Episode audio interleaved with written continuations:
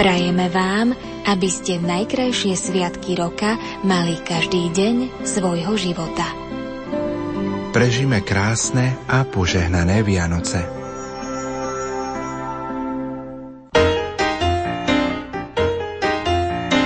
Na Štefana s rádiom Lumen Veselšie na duši.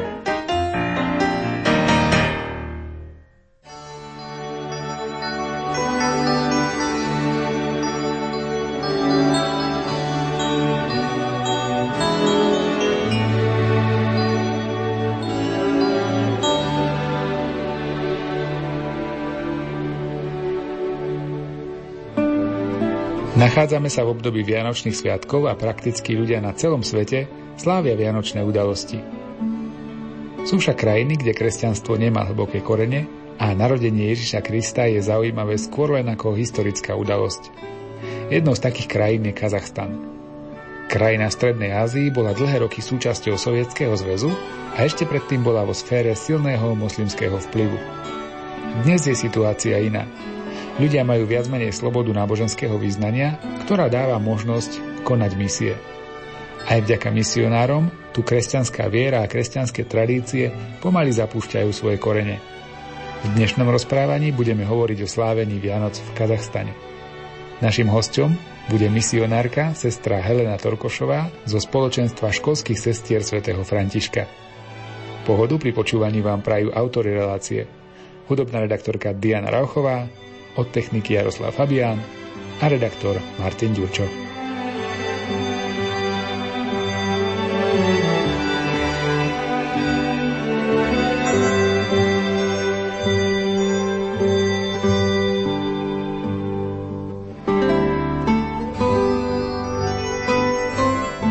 Sestra Helena Torkošová pôsobí dnes v Prešovskej komunite školských sestier svätého Františka. Pred časom sa vrátila z misií v Kazachstane, ktoré v nej zanechali hlbokú stopu. Prežila tam niekoľko rokov, no a moja prvá otázka znie, ako a prečo sa vybrala práve do Kazachstanu. Tak musím pokore a pravde povedať, že ja som sa pre tie misie veľmi nerozhodovala. Keďže už mám nejaký vek aj nejaké limity, eh, tak vôbec som sa teraz v tom čase necítila ako schopná ísť do inej kultúry, do takého extrémneho počasia, napríklad ako je v Kazachstane. A dostala som pozvanie.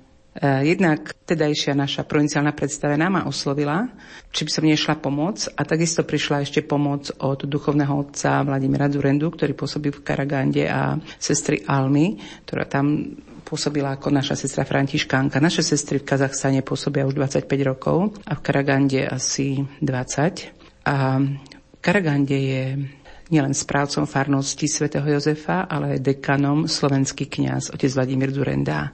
Takže výzva prišla z boku a teda ja som, sa, ja som súhlasila, ale mala som obavu, či zvládnem počasie, lebo je tam zim, sú tam veľké zimy. A tak ma prosili, či by som to skúsila aspoň na 4 mesiace. No a keď som tam prišla, tak videla som, čo sa tam dá robiť a kňaz, ktorý tam pôsobil, bol veľmi otvorený, lebo sme sa už predtým tu na Slovensku poznali 20 rokov, na všetky aktivity napríklad, ktoré som robila tu v Prešove. Takže mohla som robiť alfa kurz, vytrenovať vedúcich na alfa kurz, čo sme ich tam aj urobili a za ten čas, čo som tam bola asi 4 alfa kurzy.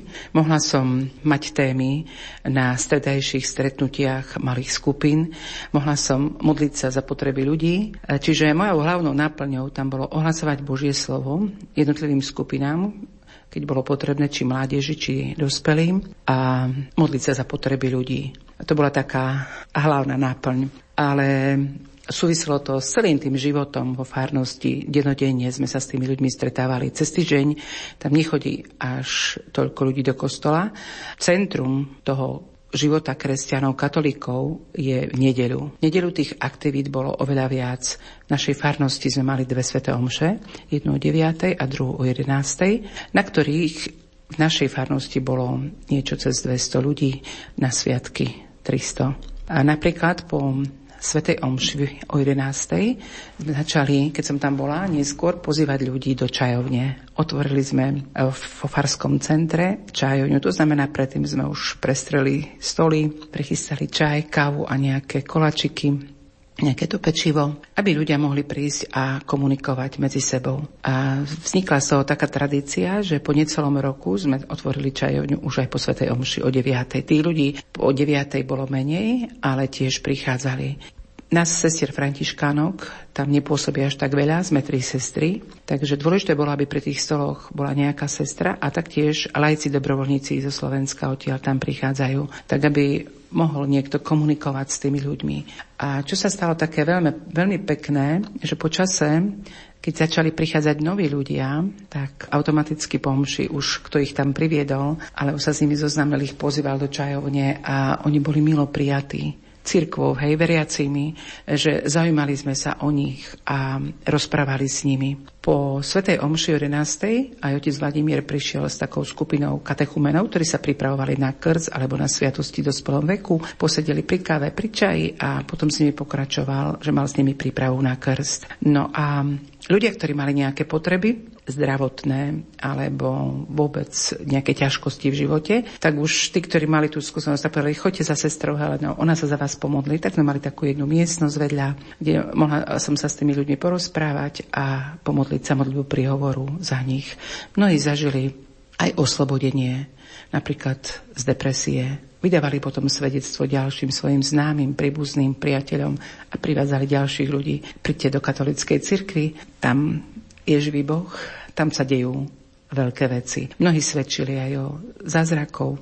Jedna Lena Jarošievič prichádzala na prípravu, bola pokrstená iba v detstve a chcela ísť na spoveď a na sveté príjmanie bola vážne chorá, bola onkologický pacient pankreasu, brala morfium a keď prichádzala na túto prípravu v nedeľu, potom vždy prišla po príprave aj na modlitbu ku mne a niekedy okolo Veľkej noci doniesla jednu gelitovú tašku injekcií otcovi Vladimirovi a hovorí, dajte komu bude potrebovať, len je to morfium, aby mládež to nedostala do rúk, aby no, narkomani nefetovali nezneužili to. Odkedy chodím tu na prípravu a na modlitby, už morfium nepotrebujem. Už sa zmenila kvalita života týchto ľudí.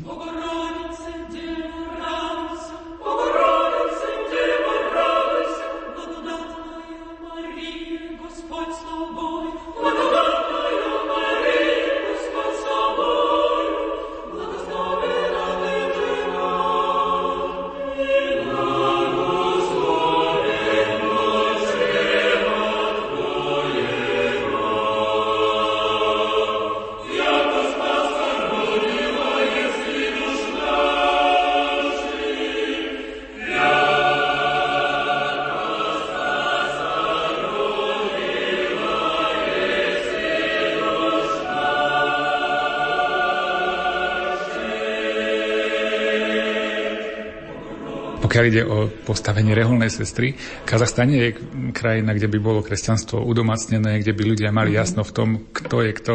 Myslím si, že kto je kňaz, to asi rozoznávajú aj tí, ktorí nemajú s cirkvou nič spoločné. Aké je postavenie lajkov, misionárov, to pravdepodobne ich berú úplne ako rovnocených. Čo tam znamená reholná sestra? Byť reholná sestra. Vy nie ste ani kňaz, ale nie ste ani laik. Ako vás vnímali tí ľudia? Boli ste pre nich viac tá duchovná osoba, alebo ste boli pre nich viac taký ten priateľ? Veľmi dobre nás príjmali a vnímali. Musím povedať, že v Kazachstane veriaci majú reholné sestry oveľa väčšej úcte ako na Slovensku. Ja som si na tom nepotrpela, ale cítila som veľký rešpekt, úctu a to, že ma príjmali. Mali dôveru, povedali veci, ktoré patria do spovede, také najintimnejšie, najosobnejšie problémy. Zdôverili sa s tým, s nádejou a s vierou, že im môžeme pomôcť. Ale musím povedať, že vo veľkej úcte nás príjmali aj kazaši moslimovia. Stále som chodila v habite. V Kazachstane nie je taký islám fundamentalistický, agresívny. Čiže aj keď som šla v autobuse do mesta mestskou hromadnou dopravou, veľmi často sa práve moslimovia ma spýtali, odkiaľ ste pretože som blond, nemám šikme oči, nie som aziátsky typ. Alebo bežne sa pýtali, či som z Nemecka hneď, hej, a že nie, že z Slovenska, že hneď som mohla povedať, ktorí nevedeli, kde to Slovensko je niečo. Ďalšia otázka bola, čo tu robíte. A to isté bolo, keď sme cestovali tak na dlhšie trate vo vlakoch, aj z vedľajšieho kúpe sa prišli porozprávať, spýtať sa. Raz sa mi tak stalo, sme stali na chodbe, lebo cesta z Karagandy do Almáty trvá vyše 20 hodín, je to dlho, tak človek sa potrebuje aj narovnať. A z vedľajšieho kúpe prišla kazaška, moslimka a povedala nám, sestry, vy ste vydaté za Boha, poďte nám povedať posolstvo od Boha. Aj na Slovensku som veľa cestovala vo vlakoch. Žiaden Slovak, žiaden kresťan nikdy na Slovensku mi nepovedal také ocenie, že sestra, vy ste vydatá za Boha. Poďte nám povedať posolstvo od Boha. Bola taká výzva. Zbrala som písmo svete a šla som do vedľajšieho kúpe, kde bol aj manžel. A Využila som asi minútu na to, že čím začnem moslimom hovoriť posolstvo od Boha. Tak začala som Božou láskou, to, že sú milovaní, to bol pre nich úžas. Naši kňazi nehovoria, že aj vás Boh miluje. A vy, čo ste pre nás pohania, môžete o nás toto povedať. Ja hovorím, samozrejme, miluje všetkých, tak ako slnko svietí na dobrých aj na zlých. A boli veľmi dojatí, boli veľmi zasiahnutí a oslovení. A manžel tejto manželky povedal, ale mňa, mňa nemôže milovať mne nemôže odpustiť to, čo som urobil. A predo mnou a pred manželkou vyznal, že je bol neverný. Ja hovorím, že Ježiš Kristus, oni uznávajú Ježiša Krista ako proroka. Pre nás je Boží syn a on vyniesol každý hriech, každú bolesť, každú chorobu na kríž, kde vylial svoju svetú krv. A v ňom máme odpustenie hriechov. Ja som sa s nimi nakoniec tak zakončila, že sme sa modlili a oni povedali, taký pocit v srdci sme ešte nikdy nemali. Jasné, že odtedy som ich nevidela ale verím, že Boh sa ich dotkol, lebo to bolo viditeľné, netajili sa tým a že zakúsia také jeho prijatia a požehnania, lebo mali otvorené srdcia. Vy ste spomínali na začiatku nášho rozhovoru, že ste robili v Karagande alfa kurzy. Myslím, že kurzy alfa sú známe na Slovensku. Pre koho ste ich tam robili? Ste hovorili, že máte takú malú komunitu, viac menej, robili ste ich tam tri alebo štyri počas toho svojho pôsobenia. Čiže predpokladám, že ste oslovovali aj ľudí, ktorí boli nie členmi vášho zboru. Pre koho ste ich robili a ako boli príjmaní? Ako táto forma evangelizácie, môžeme to tak povedať, bola vlastne príjmaná ľuďmi v Kazachstane? Kurzy sme robili v prvom rade pre ľudí z našej farnosti, pretože v Kazachstane platí asi 4 roky zákon, že žiadna církev, žiadne náboženstvo nemôže svoju činnosť robiť mimo svojich priestorov. Čiže bolo v oznamoch vyhlásené, že bude taký kurz každú nedeľu, po obede o 5. sme ich robili a že sú pozvaní všetci, každý, kto chce. A taktiež, že môžu pri priviesť na toto stretnutie svojich známych, priateľov. A naozaj Robili sme to pre našich veriacich. Jeden kurz sme robili len pre mládež, kde sme mali z celej Karagandy. V Karagande sú štyri farnosti, asi 70 mladých ľudí. Ale ostatné kurzy sme robili pre zmiešané. Pre všetky kategórie s tým, že mali sme jednu skupinku dievčat, jednu chlapcov a ostatné boli dospelí. A naozaj eh, prišli na kurz aj ľudia, ktorí neboli napríklad pokrstení. Prišli na kurz aj ľudia, ktorí boli známi a boli inej viery, boli ortodoxní, pravoslávni, alebo aj niektorí boli pokrstení u protestantov študentov. Mnohí zažili e, za 2,5 mesiaca, kurz trvá skoro 3 mesiace a uprostred neho jeden víkend celý, takú systematickú formáciu, ktorá pomáha priviesť ľudí k osobnému vzťahu s Bohom. A mnohí počas týchto stretnutí sme videli, ako sa menia že dostávajú odpovede na svoje otázky, ktoré kde si v hĺbke srdca nosili a nevedeli ich možno, že ani vypovedať.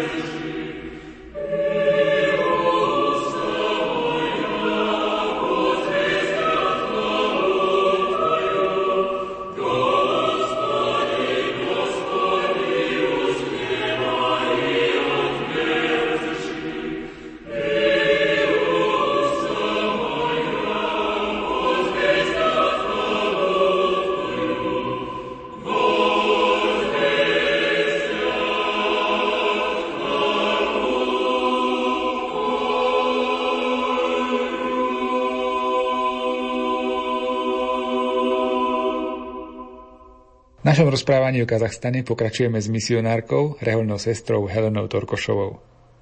Sme vo vianočnom čase, kedy na Slovensku teda všetko žije tými Vianocami už, už aj mesiac, aj dva mesiace vopred. Všetci sa pripravujú. No, jedna vec je tie komerčné veci, druhá vec je, že už to cítime aj v kostoloch, aj pri liturgii, pri svätých homšiach, ten advent a tá príprava, všetko toto. Ako ste zažívali ten vianočný čas alebo tú prípravu na Vianoce v krajine, ktorá je moslimská, nemá s kresťanstvom viac menej nič, je tam len naozaj malá skupinka kresťanov.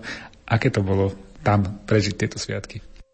Tak je to úplne iné ako na Slovensku. A ja vám poviem, že tu nám lezie na nervy to, že vojdeme do obchodov a už teraz v novembri všade znejú vianočné melódie a celá tá výzdoba je už upriamená na Vianoce, ale z toho komerčného hľadiska, že chcú to predať, pomáhajú teda sebe aj nám.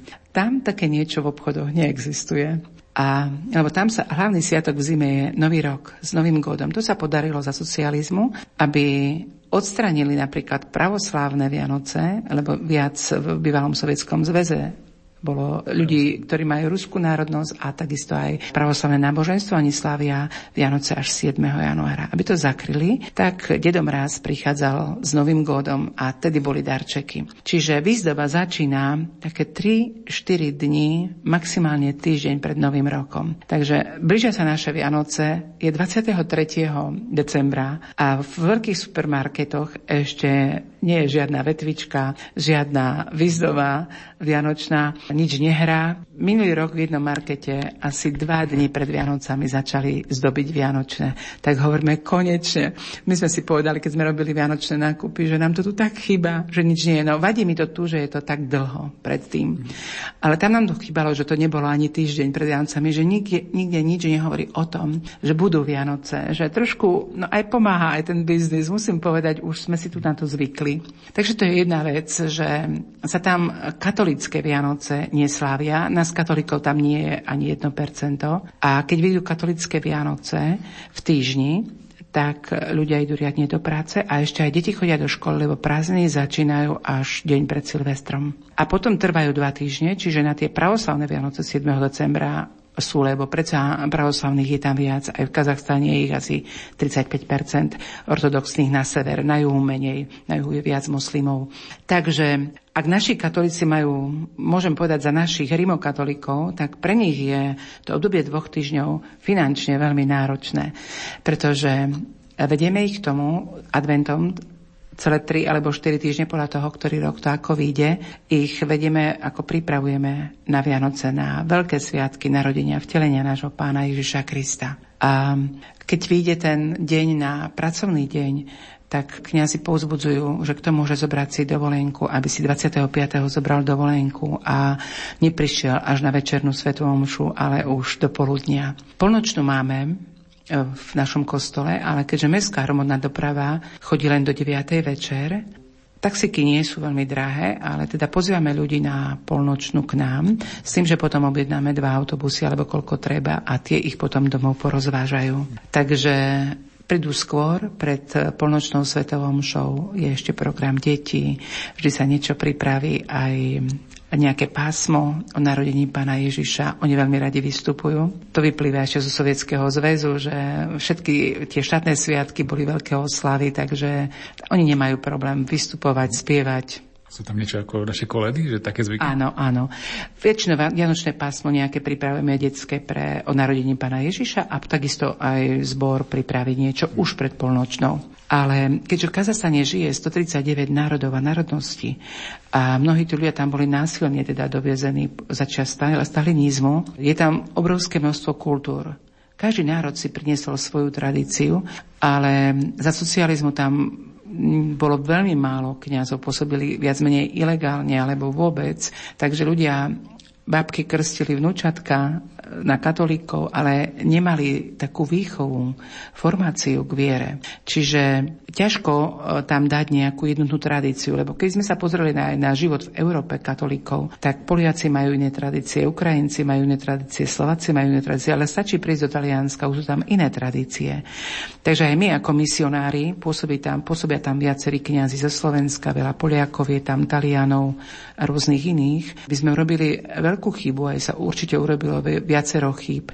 Ak by sme im chceli, týmto ľuďom, ktorí tam žijú, z viacerých národností e, vtesnať nejak alebo vnútiť tradíciu, vianočnú tradíciu jedného národa. Ale keď som ja tam pred tromi rokmi prišla, tak som si všimla, že v ruštine sú už natlačené také pekné brožúrky, ako prežiť Vianočný večer teda štedrý večer, že rodina odporúča sa tiež rodine stretnúť sa pri štedrovečernom stole, pomodliť sa, prečítať si z písma svätého, podobne ako u nás, a potom podľa svojich národných tradícií, teda, áno, oslaviť to jedlom. Bežne je známe, že aj tam sa delia oplatkami a Poliaci tam dosť urobili takú, taký veľký vplyv, že pri večernom stole lamu keď si binšujú, že želajú, tak si lamú tieto vianočné oplatky a delia sa tými oplatkami, to je viac menej polský zvyk a je tam už známy. A potom je čas, teda stromčeky majú v, v svojich príbytkoch aj v kostoloch sú, aj rozbaľovať darčeky, dávať si darčeky, pretože nebeský Otec je, nám dal najväčší dar syna Ježiša Krista. Hej, je to náš taký zvyk. No ale keď sa rozprávam s našimi katolickými rodinami, tak hovoria, že je veľmi ťažké finančne, lebo na naše Vianoce treba darček. Na Nový rok každý si dáva darčeky. To sa za 70 rokov socializmu tam podarilo. Neexistuje, kto je akéhokoľvek náboženstva, či je kazách, moslim, či ortodoxný, ktokoľvek, či ateista. Veľké oslavy sú tam na darčeky, hej. A hovorí, no a keďže veľa rodín je tam majú také miešané náboženstva, že majú niekoho v príbuzenstve aj ortodoxného, tak na 7. januára opäť treba darčeky. A za dva týždne trikrát dávať darčeky finančne je to veľmi náročné. Ale tak sme napríklad robili e, pred Vianocami aj také stretnutie, kde sme robili Vianočné tvorivé dielne e, a sme hovorili, kto nie je veľmi solventný finančne, príďte sem a budeme vyrábať maličké darčeky. Darček nie je o tom, že dávať veľký dar, ale darček dávať pre radosť, urobiť radosť.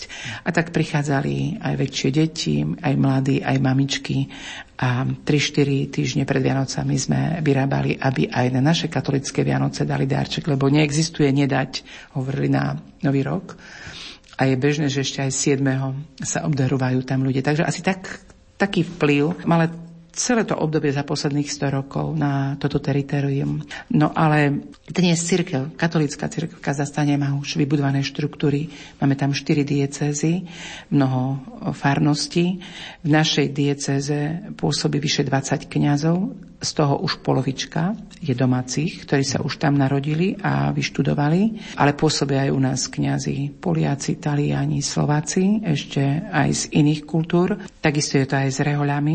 Máme tam sestry v našej farnosti Korejky, z Južnej Koreji. Sme tam my sestry Františkánky, sú tam sestry matky Terezy a domáca rehoľa sestry Eucharistky, ktoré sa tam narodili a bola to rehoľa, ktorú založil jeden litovský kňaz. Ešte vo, začias komunizmu a boli najprv ilegálne. Sem pastieri, pospiechajte, čujte túto zväzť. Zjavila sa v Betleheme hviezda všetkých hviezd.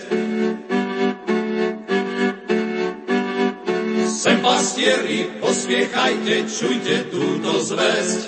Zjavila sa v Betleheme hviezda všetkých hviezd.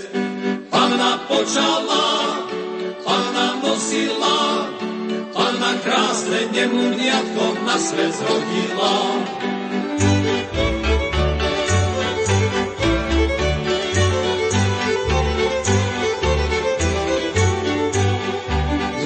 Také divy veľké nikde neboli, Nestali sa dosiaľ ešte v zemskom údolí.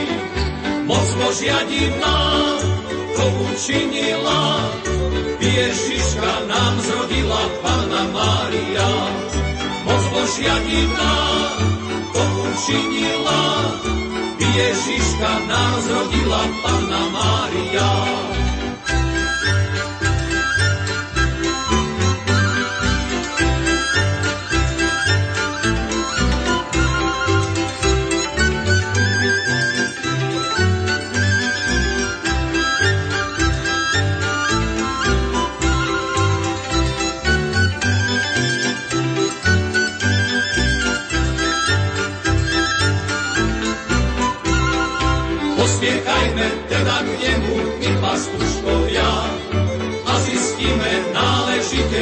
Pravdivosť slova. Či to Kristus Pán z neba stúpil sám, ktorý priznal podľa písma v tomto veku k nám.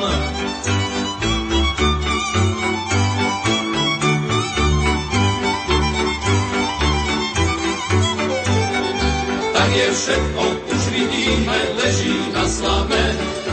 Malej biednej, chladnej stajni tu mu spievame.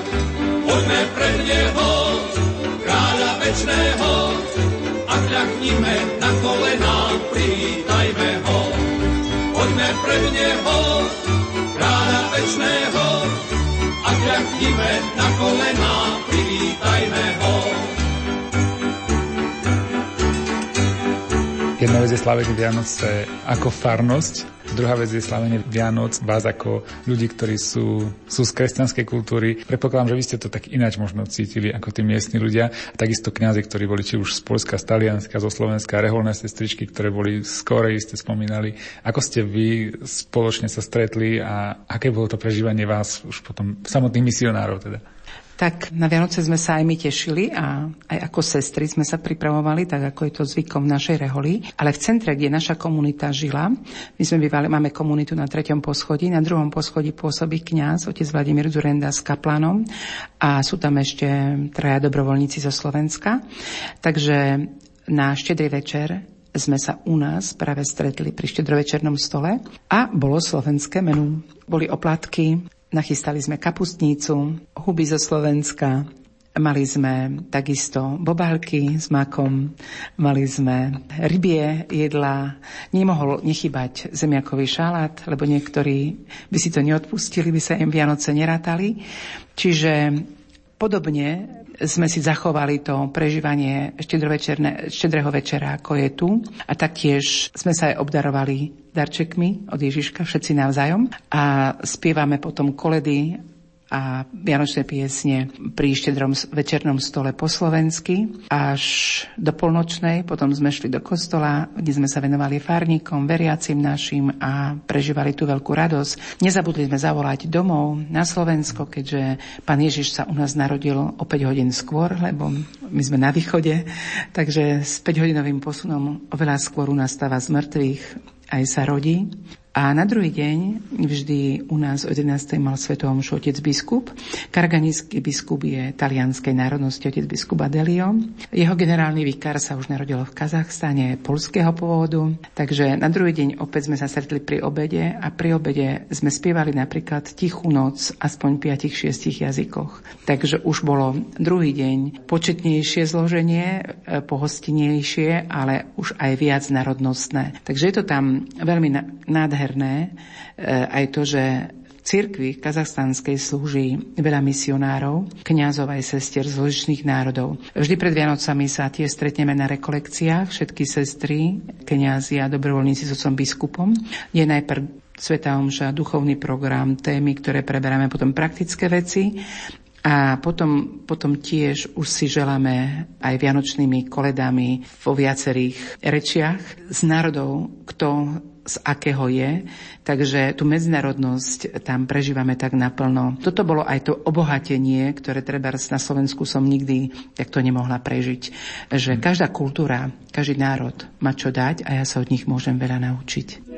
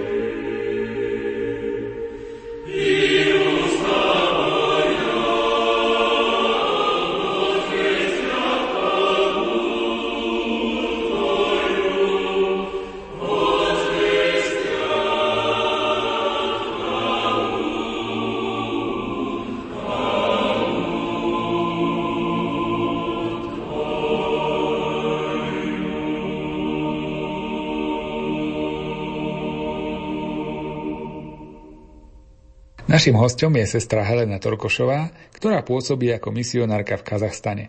Téma, o ktorej sa rozprávame, je slávenie Vianoc v tejto krajine. Pointa Vianoc je to, že Boh na seba zoberie ľudské telo, Ježiš Kristus sa stane človekom, je aj zároveň Bohom, toto musí byť pre nejakého pravoverného moslima veľmi nepriateľné tvrdenie, veľmi ťažké tvrdenie. Ako oni vlastne vidia kresťanov, ako oni možno vidia aj Vianoce, aj, aj takéto vôbec naše, naše sviatky a musím to prísť veľmi zvláštne. Tak ako som už spomenula, 70 rokov komunizmu urobilo svoje.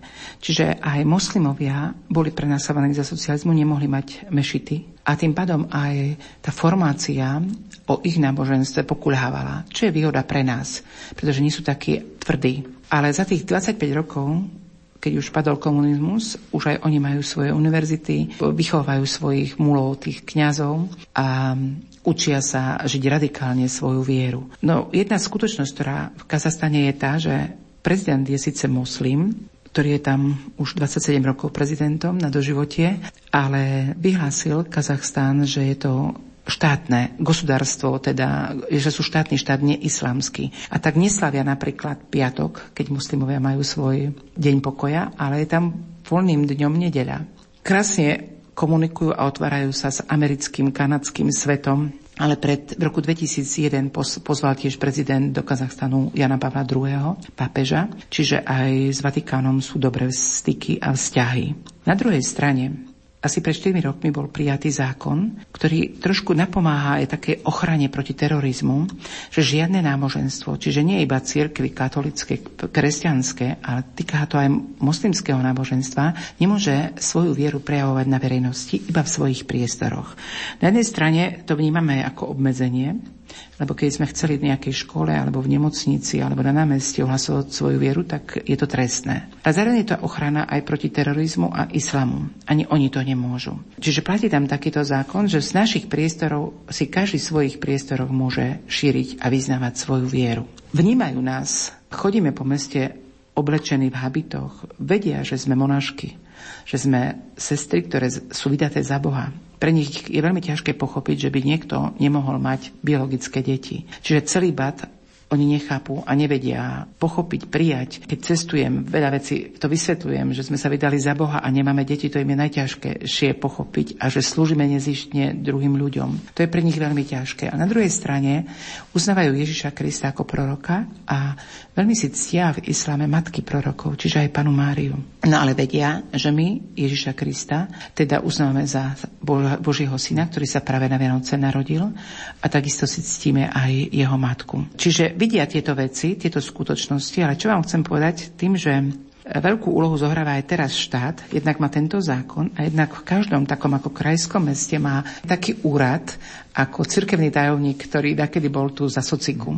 A tak títo ľudia, ktorí sú v tejto funkcii, pravidelne pozývajú všetkých zástupcov nielen cirkvy, ale náboženstiev.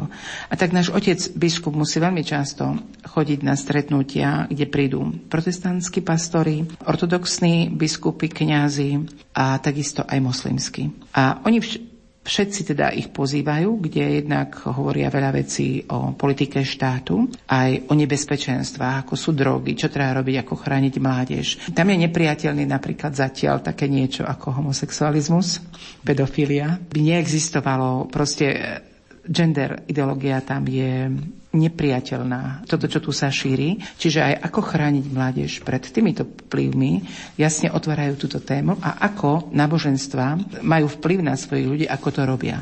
Čo týmto chcem povedať? Tým pádom, že sa takto musia chodiť na tieto strednutia všetci zastupcovia náboženstiev, majú medzi sebou vzťahy a sa poznajú. Tak e, možno, že sa pousmejete, ale keď my máme najväčšie sviatky Veľkú noc na Bielú sobotu, tak do nášho chrámu príde zastupca štátu, tento tajomník, a postaví sa pred začiatkom obradov k mikrofonu a všetkým katolikom želá poženanú paschu. Potom po ňom vystupí najvyšší hlavný moslimský predstaviteľ z hlavnej mešity a takisto nám želá poženané veľkonočné sviatky. Potom príde pravoslávni protestanti. A keď oni majú ten svoj pôst veľký, náš biskup ide im zaželať poženaný pôst. Čiže vzťahy v Kazachstane medzi islamom a kresťanskými cirkvami sú priateľské.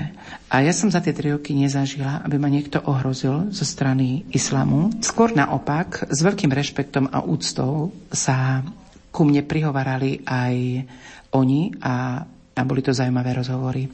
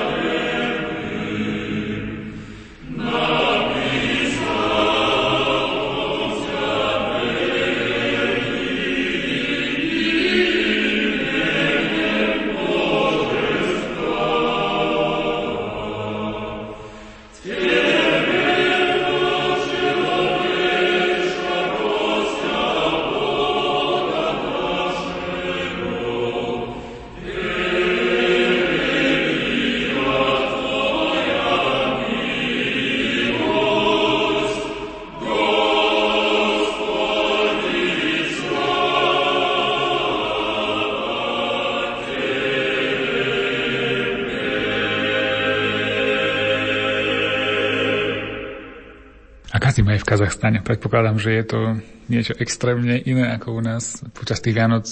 Aké ste tam mali teploty? No, je to rôzne, pretože Kazachstane e, v zime, december a január sú najstudenejšie mesiace a niekedy teploty vyskočia až na minus 45. Minulý rok bolo okolo Vianoc okolo minus 35. Vianoce na blate nehrozia? Týmto. Nie, nehrozia. Tam je sneh už často od septembra a trvá až do konca apríla. Takže tam nie sú také extrémy teplotné, vlhké, ako u nás, že niektorá zima tu skoro je bez snehu. Minulá, minuloročná zima bola veľmi silná a teploty dosahovali až minus 45. Vtedy sa hovorí, že keď je taký veľký mraz, že vonku ide len ten, kto musí. Takže nie, že by sme nechodili, išli sme aj nakúpiť, aj musíme prejsť z centra do kostola po snehu, ale napriek tomu, že minuloročná zima bola taká studená, hlavne január potom bol studený, e, sme s otcom Vladimírom konštatovali, že každý týždeň k nám prišli nejakí noví ľudia, ktorí práve mali nejaký nepokoj a niečo hľadali. Hľadali Boha. Napríklad raz prišiel taký kazaský, čiže moslimský manželský pár. Zazvonili na dvere nášho centra vonku minus 45 a že mali v noci sen. Sa im zjavila v sne Pana Mária a povedala im, že má ju sa ísť pomodliť do tohto kostola, ktorý má červenú bašňu, červenú väžu s krížom. Tak prišli zazvoniť, na otec Vladimír im kostol otvoril, vysvetlil všetko, kto je Mária, matka Ježiša Krista, kto je u nás Ježiš Kristus, povysvetľoval im všetko a spolu s nimi sa pomodlil. O dva týždne prišli opäť, že mali sen, že znova sa im tá krásna pani ukázala a že znova sa majú ísť pomodliť. Oni sú dosť poverčiví, kazaši a moslimovia, takže práve v zime sa ich Boh takto dotýkal. Potom ďalší týždeň prišiel jeden moslim, jeden kazák, že tiež sa mu prisnil pán Ježiš a, tak, a že má prísť do tohto kostola. Tak sme minulý rok tak konštatovali, že január bol pre nás veľmi studený mesiac ale na druhej strane každú nedelu buď na Svetu Omšu, alebo na dvere nášho centra zaklopal niekto nový. E, tak prišlo dosť veľa neznámych a nových ľudí a prišli aj dve kazašky, moslimky, dve sestry. Oni prišli v nedelu na Svetu Omšu 11. Potom sme ich pozvali do čajovne, zoznamili sme sa s nimi, no a povedali, že sa chcú dať pokrstiť tak otec Vladimír ich zobral na katechezy, ale tie prebiehali už od septembra. U nás príprava na krst trvá minimálne rok. Tak ma poprosil, či by som im nemohla oberať s nimi to, čo zmeškali. Keď prišli na prvé stretnutie v stredu ku mne, tak hovorím, povedzte mi, čo vás viedlo k tomu, že chcete sa dať pokrstiť. Jedna mala 25 rokov a druhá po 30 asi 33. A tá mladšia hovorí, nám v lete zomrel spolužiak. A my všetci kamaráti sme sa zišli večer pred pohrebom a všetci sme mali debaty, kde on teraz je, čo je s ním. A keď som sa večer vracala z tohto strednutia domov autobusom, videla som, ako svietí kríž na tejto veže tu v tom kostole. A som povedala, musím prísť do tohto kostola. Ale stala sa mi taká vec, že o týždeň som stála na zastávke a zrazilo ma auto. A ocitla som sa v nemocnici. Ale tú otázku som nosila stále v srdci. Kým som ako tak vyzdravela, lebo mala aj operovanú nohu, mala ju zlomenú, tak rozprávala som sa aj s mojimi ďalšími príbuznými bratrancami, sesternicami. A tí mi povedali, ak chceš byť poženaná, vstup vstup do protestantskej cirkvi, dávaj desiatky a Boh ťa bude žehnať. Ďalší hovorili, ak chceš byť sa mať dobre, choď jednu nedelu do ortodoxnej cerkvy, tam vypíšeš taký papierik, na druhú nedelu prídeš, zaplatíš, pokrstia ťa. Ale ja som sa nechcela dať pokrstiť, ja hľadám Boha. Ja chcem viac. Tak ďalší mi povedali, choď do katolíckej cirkvi, tam nechcú peniaze za krst, ale musíš chodiť rok na prípravu. A keď sa modlia za chorých, dejú sa tam zázraky. Tak vás chcem poprosiť, po havárii auta strašne tratím pamäť, mala 25 rokov. Lebo zažila som veľký otraz aj tej mozgovej časti, bolíva má hlava. Keď môžete, pomodlite sa za mňa. A naozaj teda modlili sme sa za ňou, ona sa cítila lepšie. A tak každý týždeň aj so sestrou prichádzali, poznávali pána a Pačilo sa im to, že začínajú mať s Bohom priateľský vzťah, že Boh je nesko, niekto blízky, nedaleký a oni s ním môžu hovoriť o všetkom ako s priateľom. V marci sme začali robiť alfa kurz, tak začali chodiť obidve na kurz alfa, ale pokrstené ešte neboli. A jedna z tých sestier počas toho víkendu, kde je taká duchovná obnova a kde sú témy, kto je duch svetý, čo znamená byť naplnený duchom svetým, ako byť naplnený Duchom Svetým, bola na modlitbe a nebola ešte pokrstená neprijala krst vodou a počas tejto modlitby začala hovoriť v jazykoch. Bola naplnená Duchom Svetým. Ona bola tak pokorná, tak nehodná toho. Ja ešte ani pokrstená nie som. A mne sa takej moci dotkol Duch Svetý. Takže to je to krásne na tých misiách, že sme mohli vidieť, ako sa Boh dotýka jednoduchých ľudí, ako noví ľudia, ktorí nedostali žiadnu formáciu od rodičov, nie sú e, poznačení tradíciou, nejakými, nejakými zvykmi, sú otvorení a s otvoreným srdcom príjmajú, kto Boh je a začínajú s ním žiť, vstupujú do intimného vzťahu s ním. To sú misie. Nie je to o masách. Církev v Karagande nie je veľká aj keď už máme štyri farnosti, sú to štyri malé spoločenstva, kde sa každý pozná. Mňa poznali všetci ľudia aj v iných, tých ďalších, druhej, tretej, štvrtej farnosti. Na všetky veľké sviatky sa všetky farnosti stretávame spolu. Keď je odpustová slávnosť v katedrálnom chráme, všetci ideme tam. Keď je u nás na svätého Jozefa, všetci prídu k nám, že spolu prežívame aj tie radosti, aj bolesti, ktoré prichádzajú v živote. Práve to sa mi tam páčilo, že Cirkev v Kazachstane sme boli ako jedna rodina.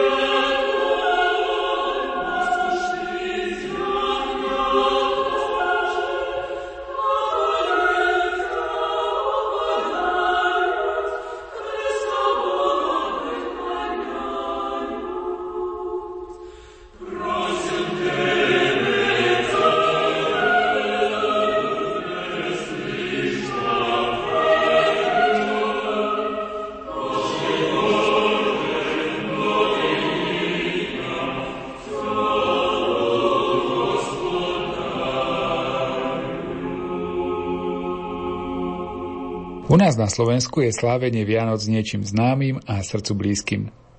Prežiť tieto sviatky mimo domov nám obyčajne pripadá ako veľmi náročná vec. Navyše, ak by sme prežívali tieto kresťanské sviatky v moslimskej krajine, bolo by to iste ešte zvláštnejšie.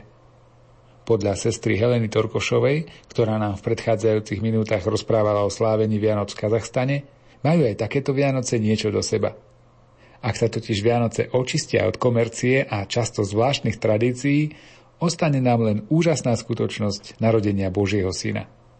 A v tej chvíli je úplne jedno, kde na svete trávite sviatky. Milí priatelia, my vám dnes ďakujeme za pozornosť a veríme, že dnešné rozprávanie o slávení Vianoc v prostredí mladej komunity kresťanov v Kazachstane bolo pre vás zaujímavé. Z Košického štúdia sa s vami lúčia autory relácie hudobná redaktorka Diana Rauchová, Jaroslav Fabián a Martin Ďurčo.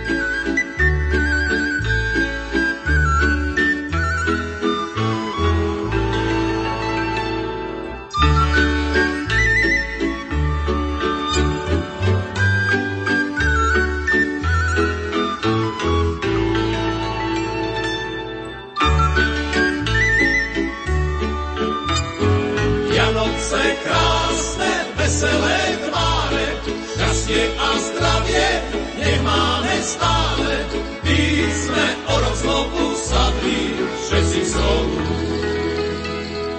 Hej, kolena, kolena, ty sme o rok znovu sadli všetci znovu. Hej, kolena, kolena,